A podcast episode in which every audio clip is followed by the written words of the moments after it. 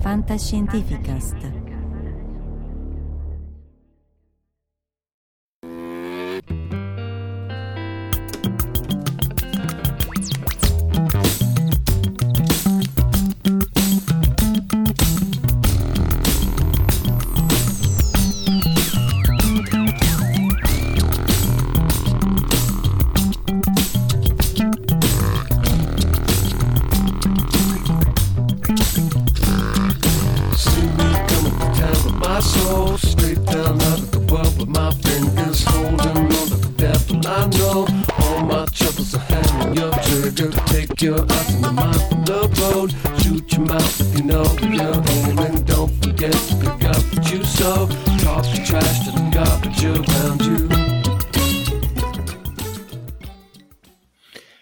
Eccoci live anche questa mattina per la seconda parte del, del talk che avevamo dato alla DeepCon qualche mese fa su perché la fisica mostra che l'universo non è una simulazione. Nella- nelle, nelle puntate precedenti, nel- la- ieri avevamo visto la prima parte, che poi è linkata giù,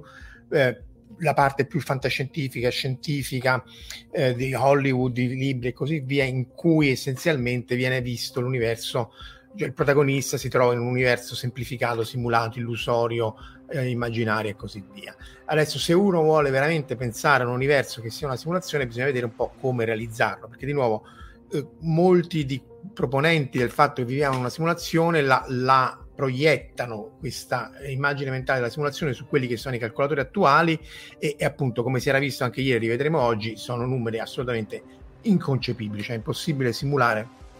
un universo così come noi lo conosciamo dentro un, un calcolatore così come noi lo concepiamo. Però ci sono tanti modi di concepire e realizzare un calcolatore che- di cui questo è il PC, da cui uno vi parla, i smartphone e così via, sono solo uno di questi e quindi anche qua bisogna, si è obbligati ovviamente a citare il meccanismo di Antichitera che era un calcolatore, un calcolatore analogico, un calcolatore che faceva dei, dei calcoli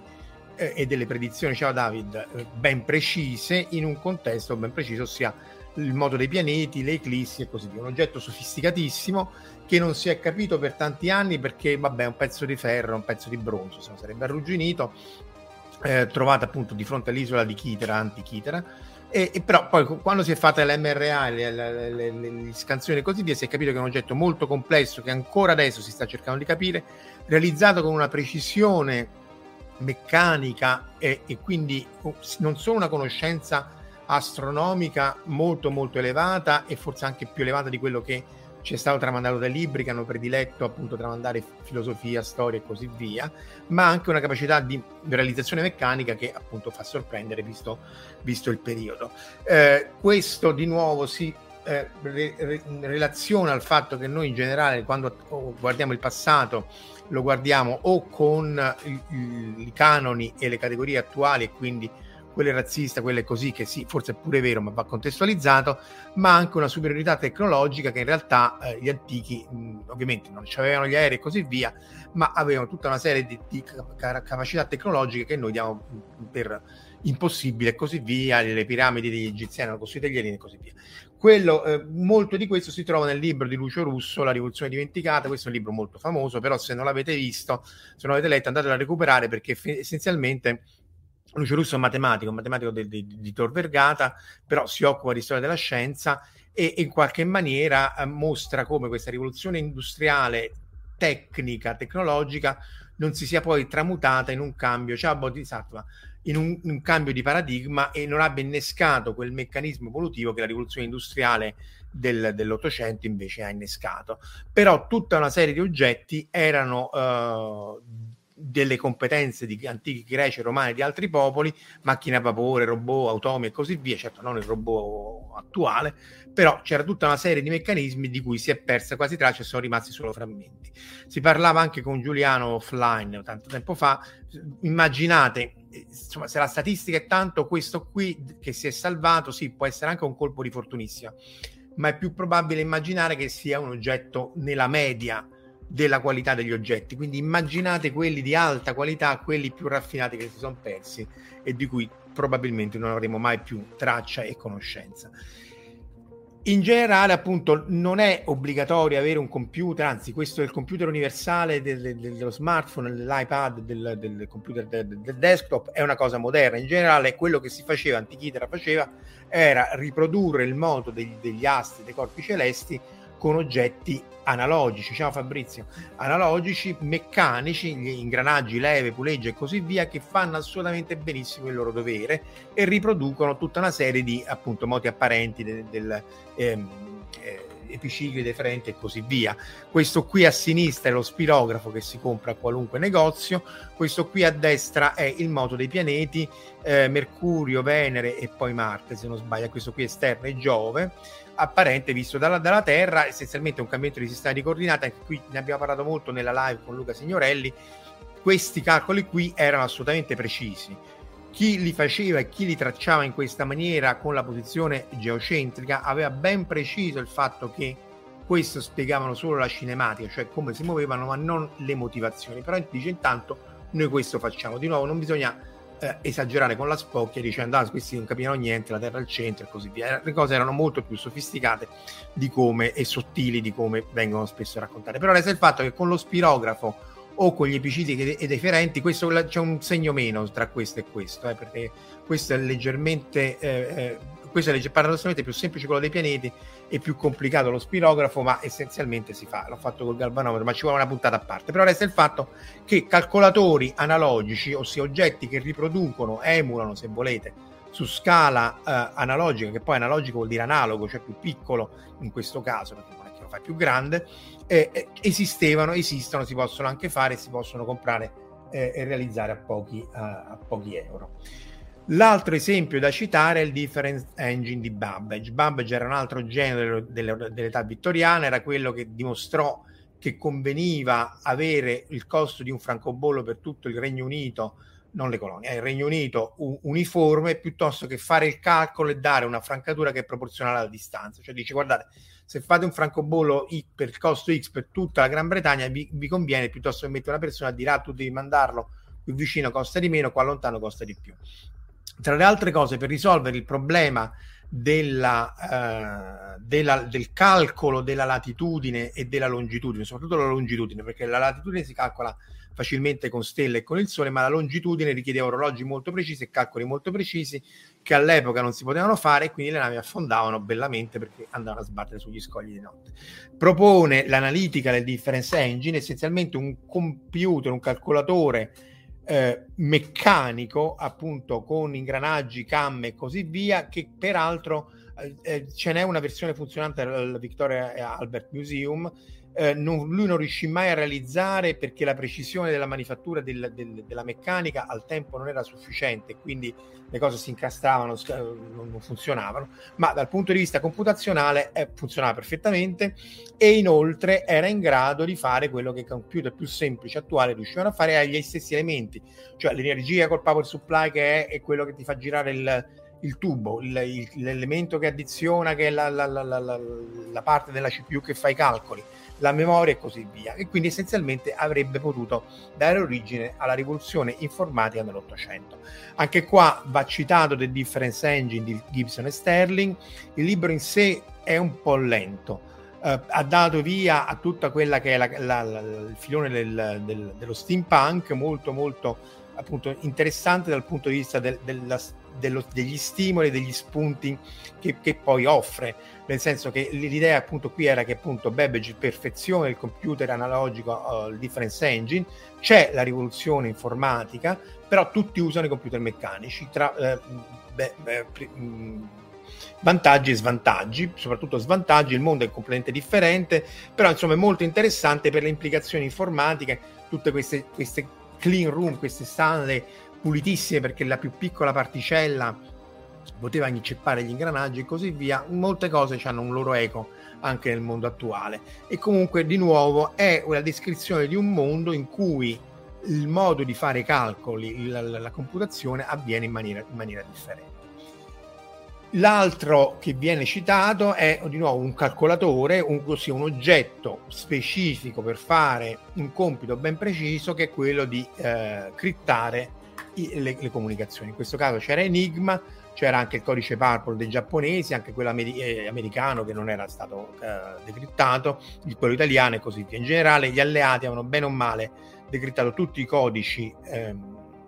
del, del, del, dell'asse, eh, c'è tutta la storia dei Bletchley Park e così via, ma ci sono due aspetti, quelli appunto computazionali. Cioè questo oggetto qui è un calcolatore, ossia è un oggetto che, dato un, una serie di dati di input, ti dà una serie di dati di output criptati e poi li può anche decriptare perché ovviamente devi rimettere i, il, la, la, la, i, i jack all'interno esattamente come quello che l'ha fatto in trasmissione è, è, un oggetto molto specifico che però fa egregiamente il suo lavoro e anche al giorno d'oggi decriptare da zero il codice Enigma non è così banale come la si può fare appunto dall'alto della nostra uh, supponenza dei, dei computer uh, onnipossenti attuali. Si fa tranquillamente, eh, la CIA ci metterebbe tre secondi, però lo deve fare basandosi su tutte le conoscenze e tutti gli algoritmi che si sono sviluppati appunto a partire da Colossus che non fu sviluppato da Turing, in parallelo Turing fece anche moltissime altre cose, ma Colossus fu fatto, vediamo se c'è la slide, eccolo qua, da Flowers, non se ne sa praticamente, cioè adesso è ricostruito è stato fatto, ma per anni non se ne sapeva assolutamente niente e questo di nuovo è un oggetto, un calcolatore con un, un obiettivo est- eh, specifico, quello di decrittare o comunque trovare del, delle strutture nel linguaggio criptato e quindi appunto fa- favorire la decriptazione è tutto un altro canale, sono stati scritti libri, film e così via, però di nuovo tutti computer analogici, eh, non uh, universali, ma con, con, obiettivi molto molto specifici che possono fare molte, alcune cose. Quindi la domanda poi diventa, sì vabbè, ma non può essere che l'universo è simulato in questa maniera qua. La risposta, spoiler, è no e vedremo anche perché. Ci sono altri computer analogici, ce ne sono tantissimi, oramai è diventato talmente semplice fare il calcolatore che ci si dimentica fer- il Fermiac, inventato, guarda un po' anche questo da Enrico Fermi, un, un eh, emulatore o calcolatore analogico, un modo per calcolare, calcolare lo scattering dei neutroni all'interno dei nuclei di grafite. Questo è l'oggetto, essenzialmente si, il, ci sono i link, eccolo qua, se andate a vedere il link c'è tutta la spiegazione, ma essenzialmente lui eh, eh, riproduceva la traiettoria dei neutroni prodotti all'interno, questo qui è il nucleo di, di, di, di, un reattore nucleare, appunto con carburante, gas, grafite e così via, e eh, vi erano vari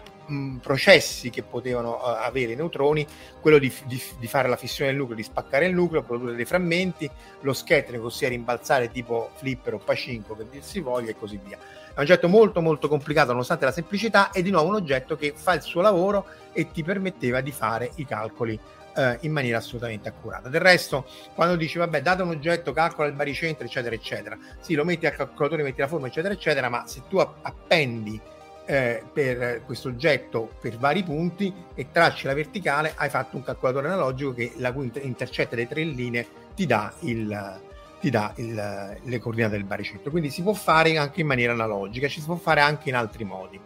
Un'altra cosa bellissima, che poi anche questa ci vorrebbe una puntata a parte, è il, quel, un oggetto che risolve equazioni differenziali che sono alla base di qualunque processo fisico, qualunque simulazione dell'universo che voi vogliate, anche del sistema solare, anche della cosa più semplice, anche della palla lanciata, deve risolvere un'equazione differenziale con i pezzi del meccano. Ce n'è un oggetto funzionante al Museum of Transportation and Technology. Ehm, se andate su YouTube ci sono vari video, non si capisce niente, essere sinceri fino in fondo, però che fanno vedere più o meno come funziona e essenzialmente ognuno di questi oggetti riprende quello che poi può essere fatto anche in elettronica, ossia con condensatori e così via, voi potete avere un oggetto integrante che è questo disco qui, in cui la posizione del come fosse del, del, del, della puntina del disco, se fosse un disco di vinile, no? La puntina del disco, la posizione vi, vi dà l'integrale del, del moto fino a quel punto lì, poi ci sono eh, sommatori e moltiplicatori e tutto questo si traduce da date delle funzioni di input a una funzione di output, ma era fatto negli anni 30, poi quei pezzi del meccano, cioè sarebbe il Lego 1.0, ehm, in maniera analogica e risolveva tranquillamente equazioni differenziali che erano impossibili, inconcepibili da risolversi analiticamente e lavorava e lavora tuttora in maniera egregia. Quindi anche qua eh, equazioni differenziali, calcoli complessi possono essere svolti anche in maniera analogica. E di nuovo qua la battuta è ricordatela quando ci sarà l'attacco dei Simon e si dovrà tornare a questi perché tutti i computer in rete o la, o la Rise of the Machines della AI tipo ChatGPT a questi per sconfiggere eh, eh, le, le, le, le, intelligenze artificiali. Lo stesso però si ritrova nel quantum computing, cioè eh, uno degli il, il, computer quantistico non è un computer fatto uh, cioè sul, con l'atomo o con gli elettroni del singolo atomo eh, e così via. È un calcolatore, se volete, analogico in cui il calcolatore in quanto tale sta qui sotto, tutto il resto è, è come la barzelletta delle batterie della radio un tempo prima che uscisse l'iPhone. Il computer sta qui sotto, cioè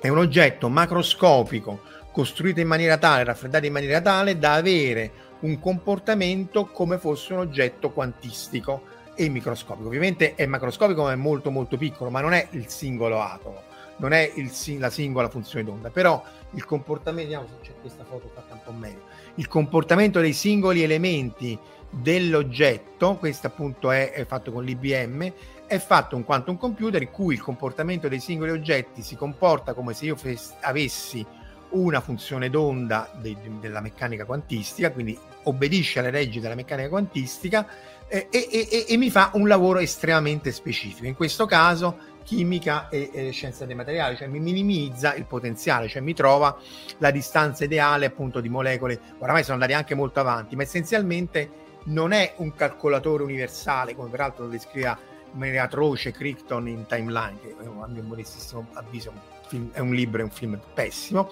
ma è un, un computer fatto per minimizzare una specifica funzione, per trovare il minimizzare vuol dire trovare il punto ottimale di una specifica funzione e eh, eh, eh, su base quantistica e quindi effettivamente bypassare quelli che sono molti dei vincoli del, della computazione normale del, del, dei calcolatori e quindi poi un giorno si spera, oh, sarà un disastro, di poi fattorizzare i numeri primi e quindi decrittare qualunque cosa. Però in generale non è un computer onnipotente potente, cioè che è in grado di fare qualunque cosa. Sono oggetti costruiti con uh, obiettivi molto specifici, in grado di risolvere sistemi al momento abbastanza semplici, 2, 3, 4, 5 molecole, minimizzare il potenziale. Lo fanno in un secondo, in frazioni di secondo, sono eccezionali, ma non è un po' come viene spesso raccontato dalla, dalla, dalla letteratura mainstream. Quindi se volete fare l'universo con questi oggetti qua, sì, bo- buona fortuna perché sono oggetti fantastici, interessantissimi, fanno veramente commuovere per l'intelligenza e la sagacia di chi l'ha, l'ha, l'ha realizzati, ma da lì a simulare l'universo con quelle simulazioni che abbiamo detto nella puntata precedente, dobbiamo avere 91 miliardi di anni luce e almeno 10 alla meno 27, se non 10 alla meno 35 metri. E di nuovo l'evidenza sperimentale della fisica, ritorniamo all'evidenza della fisica, noi vediamo raggi cosmici con energia di 10 alla 20 electron volt. Anche qua, quando si parla di questi electron volt, quello che si dice è che l'energia di una singola particella, probabilmente un nucleo di ferro, ma anche protoni,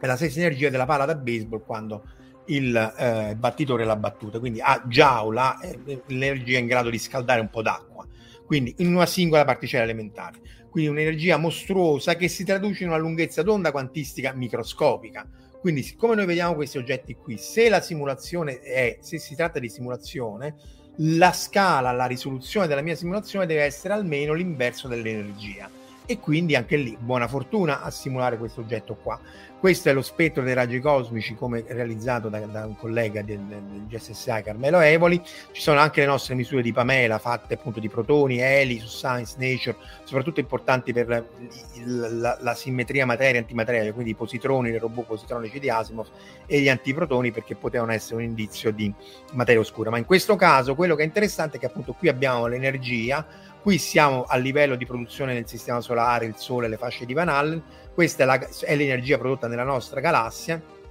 prodotta in altre galassie. Il flusso decresce moltissimo, ma soprattutto appunto noi vediamo queste particelle a 10 alla 20 electron volt molto più in alto dell'energia producibile o del, del, del, della forza d'impatto che si può avere nell'HC. Quindi vedendo queste cose, vedendo l'interazione e sapendo al 99% come interagisce, e allora è chiaro che se di simulazione si tratta e non di illusione, perché appunto l'illusione è un'altra cosa, è chiaro che l'universo deve essere simulato almeno con questa energia qui, quindi con una scala estremamente ridotta, anche se non è 10 alla meno 27 metri, parliamo comunque di 10 alla meno 20 metri, quindi una risoluzione inimmaginabile per metterla in quello che molti si pensano siano le, RAM del, del, del PC. E questo si vede, lo, noi lo stiamo cercando di vedere con Mini EOS che però è una lente piccola eh, dalla, dalla, Stazione Spaziale Internazionale, sono tutti i video miei, ci sono anche parecchi di una mia collega Laura Marcelli se volete, ma essenzialmente si vede questo sciame nell'atmosfera, si fanno i flussi e così via e i due più grossi laboratori uno G eh, nell'Argentina, eh, quindi emisfero sud, e l'altro Telescope Array, scusa, ho scritto male, nell'emisfero nord, vicino a Salt Lake City, dove siamo andati più volte a provare i nostri rivelatori, mostrano questa struttura qua, ossia un po' più di raggi cosmici di ultraenergia che vengono da certe direzioni e un po' meno da altre. C'è una vaga evidenza che vengano da, da quelle che si chiamano Starbus Galaxies, ossia le galassie che stanno producendo una marea di stelle, quindi probabilmente dal nucleo galattico attivo, eh, è ancora tutto molto dibattuto, però l'anisotropia che si vede qui non è quella che si vedrebbe da un reticolo a cellette, ossia se io sto simulando il mio universo a cellette vedrei, vedrei degli spigoli della simulazione e non sarebbero questi qua. Quindi di nuovo già questi dati qui mostrano come è estremamente difficile che sia una simulazione come le cellette, semmai potrebbe essere analogica, ma allora se è una simulazione analogica, di nuovo ritorniamo, se ho fatto un universo che è una simulazione di universo che è come l'universo, grande quanto l'universo, analogico, allora è l'universo, non c'è nessuna differenza lo rivedremo anche più avanti, tra una creazione eh, atea, divina o meccanica, però eh, se quella poi si comporta esattamente come l'universo, comunque è indecidibile. Uno può dire, va bene, invece di fare 91 miliardi di anni luce, che potrebbe essere un po' troppino, eh, si può fare un universo simulato ridotto, ci sono anche qui vari la- lavori di fantascienza in cui l'universo si fermava a Giove e così via, ma anche simulare lo spazio Terra-Luna non, parliamo di, a parte le sonde che sono andate un po' ovunque, anche oltre Plutone, quindi in realtà a simularlo bisognerebbe simulare il sistema solare, quindi 100 unità astronomiche, ma anche 384.000 km non, non ci si riesce perché abbiamo una risoluzione elevatissima, non puoi farlo, ehm, non lo puoi fare eh, con quella scala lì su scale così gigantesche. Anche in questo caso è, è ben oltre l'inconcepibile dal punto di vista di quello che noi riusciamo a vedere e anche fosse che poi c'è la sfera di cristallo, c'è il, il, il la curtain, le, le, le, tende del palco, sulle tende del palco io ci devo appiccicare le galassie, i buchi neri, le stelle dei neutroni, i quasar, tutta una serie di cose che noi vediamo con un'estrema risoluzione e quindi di nuovo non, non si riesce. Anche solo la Terra ha 6 per 10 alla 50 protoni e appunto le simulazioni attuali, le vediamo tra pochissimo, non sono in grado di simulare neanche un singolo protone nella sua interezza e nelle sue interazioni. Quindi parliamo di miliardi di miliardi di miliardi di ordini di scala. Quello che si immagina e che comunque può avere una sua eco nel mondo attuale è quello dell'automa cellulare, ossia di nuovo se io ho uh, la, la, quello che io mi immagino è di avere la mia celletta e la mia memoria, ogni punto dello spazio-tempo, però appunto deve essere un punto molto molto uh, piccolo, è una celletta e si evolve secondo le, le leggi della fisica quelli dell'atomi cellulari, ciao Enrico, quelli dell'atomi cellulari sono molto semplici, costruite da Conway per avere un sistema dinamico, tra l'altro si dimostra che sono una macchina di Turing, si può fare proprio tutto un computer, infatti è stato fatto, essenzialmente sono stabili, le cellule possono stabili, morire, oscillare e così via. Lo stato delle celle dipende solo dai primi, dai primi vicini, quindi dagli otto, dalle otto celle vicine e da se stessa, e poi lo puoi fare grande quanto vuoi. Eh, se non l'avete conosciuto, se, insomma, se vi interessa e se lo conoscete, vi suggerisco di scaricarvi Golly, che è un programmino molto molto semplice, ma riesce a simulare immense quantità di, di, di, dimensioni, non quanto l'universo, ma insomma ci si avvicina grazie a una tecnica chiamata di hashing, ossia lei, loro dicono se queste cellule sono vuote io non le simulo proprio, tengo solo traccia di quelle che sono le cellule dove sono vive e tengo traccia della forma, perché questa qui e questa qui che si ripete, io la calcolo una volta sola, mi tengo traccia del, del, di, di, dove sono. Però questa cosa qui, questi trucchi qua, sì, uno può sempre dire ci sono altri trucchi, non si può applicare nell'universo, perché noi non è vuoto. Nel migliore dei casi c'è la radiazione cosmica eh, di fondo a 3, a 3 gradi Kelvin, nel, nel medio dei casi eh, ci sono anche tutti i raggi cosmici solari, intrappolati galattici e così via ci sono i campi magnetici, quindi non è l'universo vuoto che io non simulo, quindi anche qua non, non è questa la strada di un automa cellulare, con tutto che appunto eh, questo tipo di programmazione permette di avere automi cellulari complicatissimi, non necessariamente live,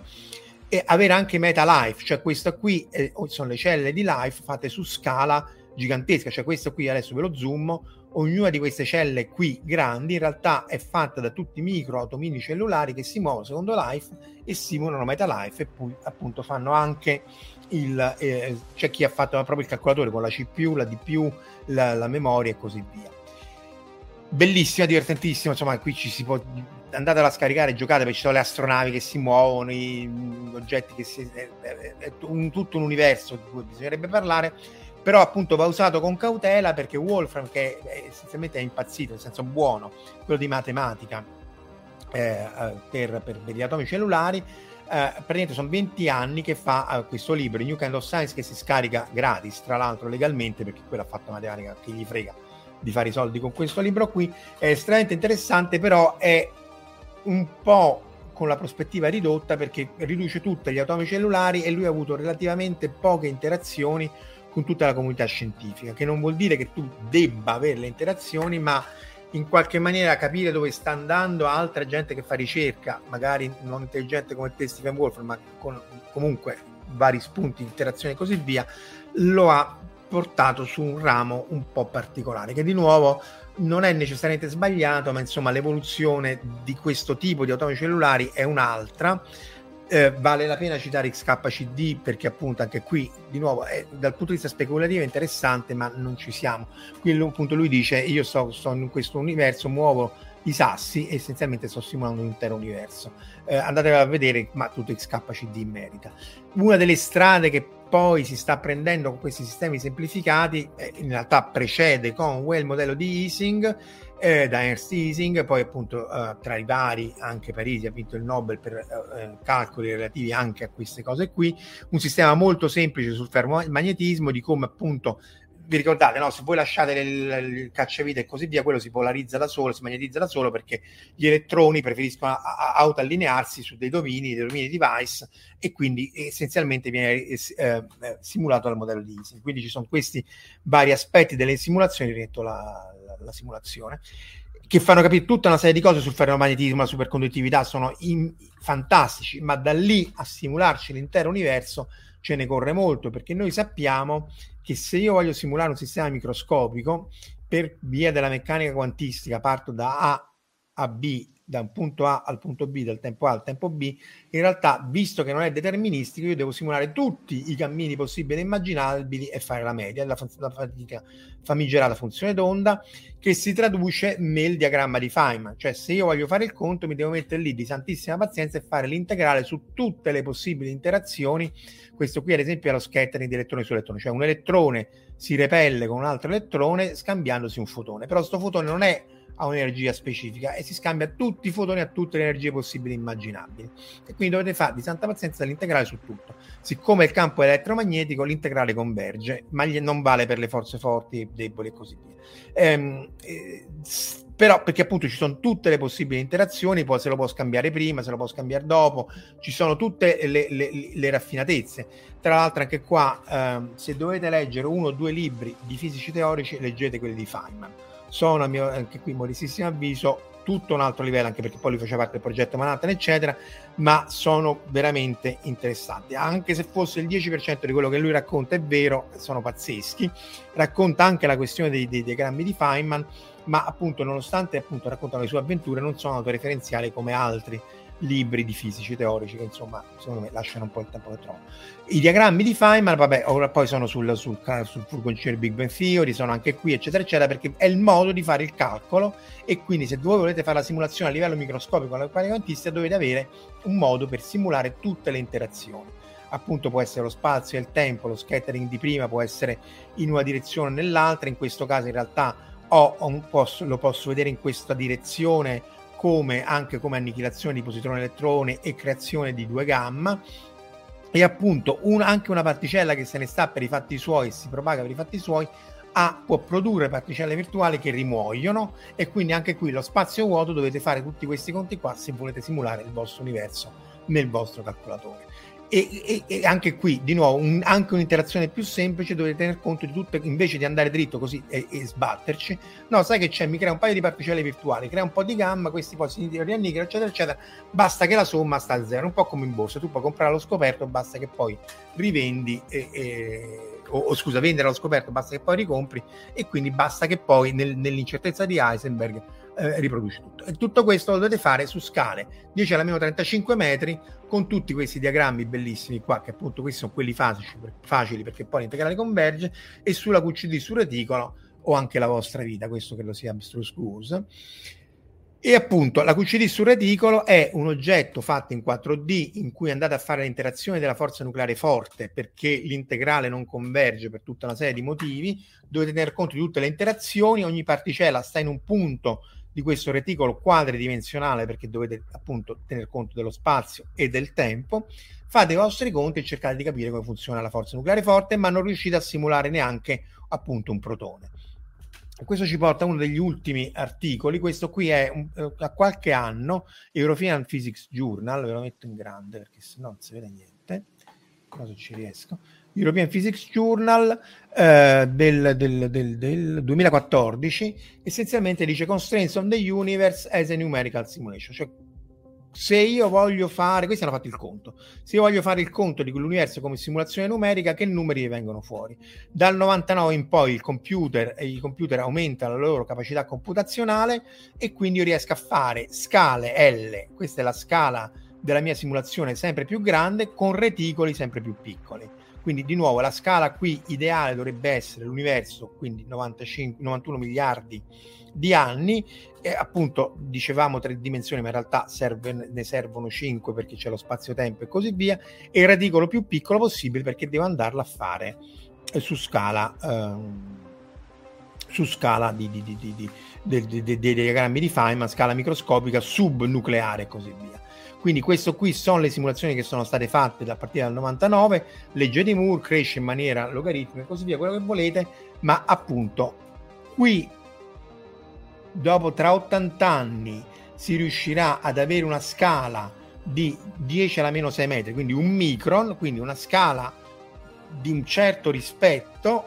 però con una frazione di 0,1 un fermi potete immaginare che è quanto un protone. Quindi tra uh, 80 anni, quindi in questo secolo, si può arrivare grosso modo a un micron con una risoluzione che non è 10 alla meno 27 eh, ma, è, eh, ma appunto è una frazione di, di, di nucleo e, e, e, e fatto un micron. Tra 140 anni, sempre se legge di Moore, Nvidia, AI e così via, vissuti felici e contenti, riesco a fare un metro.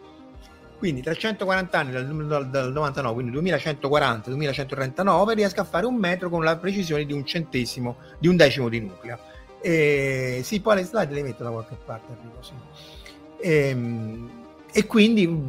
buona fortuna. Sì, certo, uno lo estrapola e posso fare, però dopo dove lo metti i, tuoi, i tuoi 91 miliardi di anni? Come li metti da qualche parte?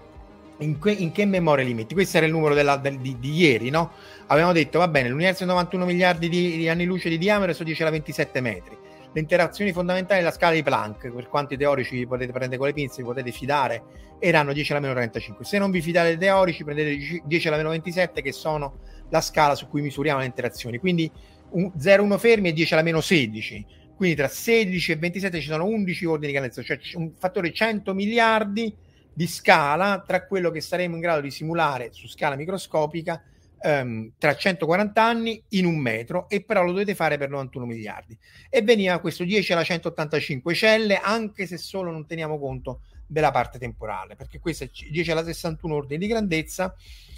61 ordini di grandezza, 10 alla 61 e che al cubo fa 10 alla 185, alla quarta non lo so manco quanto fa. Quindi di nuovo, se riuscite ad avere un computer così immenso, così grande e così via, sì, ma allora sta dentro un altro universo, sta dentro un'altra parte. Boh, a questo punto, se siete in grado di fare questa cosa, fate secondo me prima a creare l'universo, metterci dentro le vostre, eh, la vostra fisica, la vostra scienza e, e, vedere come si evolve. Appunto, a quel punto potrà essere una pseudo-entità, può essere casuale, può essere divino, quello che volete, ma quello è. Anche perché, di nuovo, anche solo a fare le, le simulazioni macroscopiche, anche solo la simulazione del sistema solare non si riesce a fare, perché il sistema solare, o comunque si riesce a fare con tutta una serie di vincoli, perché il sistema solare è un sistema caotico, con tutti i nove pianeti, il Sole, le nubi, i frammenti, eccetera, eccetera, eh, le interazioni sono non lineari perché appunto non è solo il Sole che interagisce con i pianeti che girano attorno al Sole, ma Giove e Saturno hanno avuto un ruolo fondamentale nello spazzare via gli asteroidi e creare anche le forme adatte alla vita nel, sul nostro pianeta. Giove si era avvicinato molto di più, non ha creato, non ha fatto coalescere il pianeta nella fascia degli asteroidi, poi si è riallontanato. Tutto un sistema eh, caotico che io quindi non posso parallelizzare con Nvidia, perché ogni istante eh, sì, poi ci sono trucchetti, ma essenzialmente io devo sapere il sistema di tutti i nove pianeti, i, i, gli asteroidi, il Sole e così via, su scala, um, su scala uh, istantanea per poi pro- propagarlo nel tempo e quindi più di tanto non riesco a parallelizzarlo.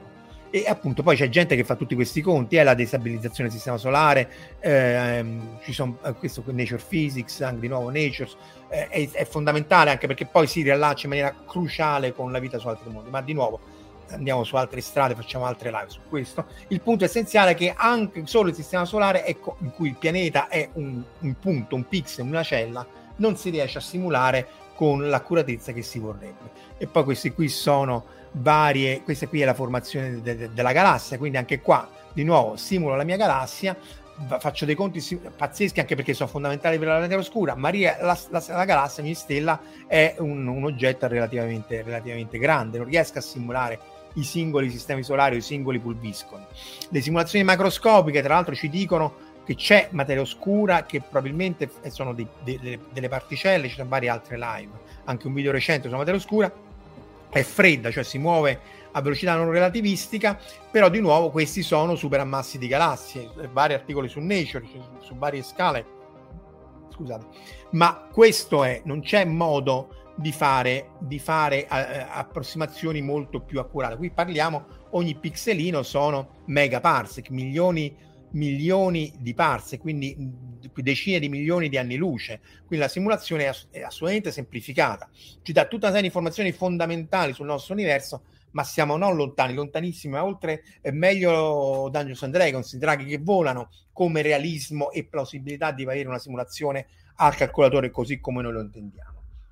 Questa è un'altra simulazione, questa è su scala più piccola perché va da 25 parse, quindi il vicinato galattico, moltiplicate per 3, quindi sono 75 anni luce, fino a megaparsec. Quell'altra partiva dai megaparsec che andava fino ai gigaparsec. Vabbè, questo è, quindi poi ognuno crede quello che vuole, giustamente, ma ci mancherebbe altro. Però, dati i dati sperimentali, dato lo stato delle simulazioni, data l'estrapolazione della capacità computazionale dei computer, così come li immaginiamo, ma anche come riusciamo anche a immaginarceli, eh, le richieste computazionali richiederebbero un universo di spazio. Al momento non ci sono crepe dovute a bug, non c'è nessunissima evidenza di anisotropie strutture, sovrastrutture, I, i, i, bracci che tengono le sfere di cristallo non si vedono. Magari un giorno si vedranno, ma al momento è tutto anche troppo noioso perché appunto non si riesce neanche a trovare materia oscura, figuriamoci i bug dell'universo simulato. Eh, in chiusura, appunto, come accennavo ieri in maniera un po' autocelebrativa, se volete la, dal punto di vista speculativo, l'universo simulato ne parlo in questa eh, serie di raccontini di fantascienza che è lo spazio delle fasi. Però, insomma, il, il, il, quello che deve restare è eh, i numeri e la computazione non è assolutamente compatibile la fisica con quello che ci, aspe- che ci aspettiamo da un universo completamente simulato, che appunto sarebbe indistinguibile. Ehm, da un universo creato da una divinità, un'entità, quello che volete, o anche per caso che si sia autocreato, ma non è una simulazione del calcolatore così come noi lo immaginiamo. Grazie mille, buon fine settimana e alla prossima. Ciao!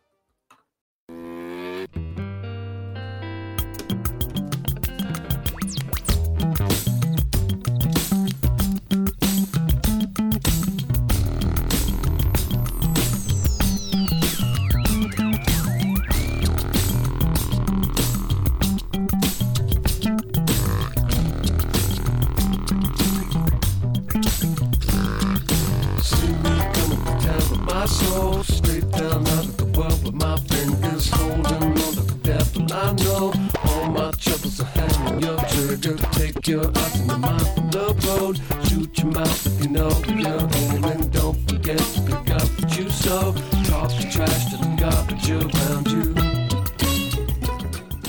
Avete ascoltato La fisica di Polibio, orrori cosmici, meraviglie insondabili e oscure realtà.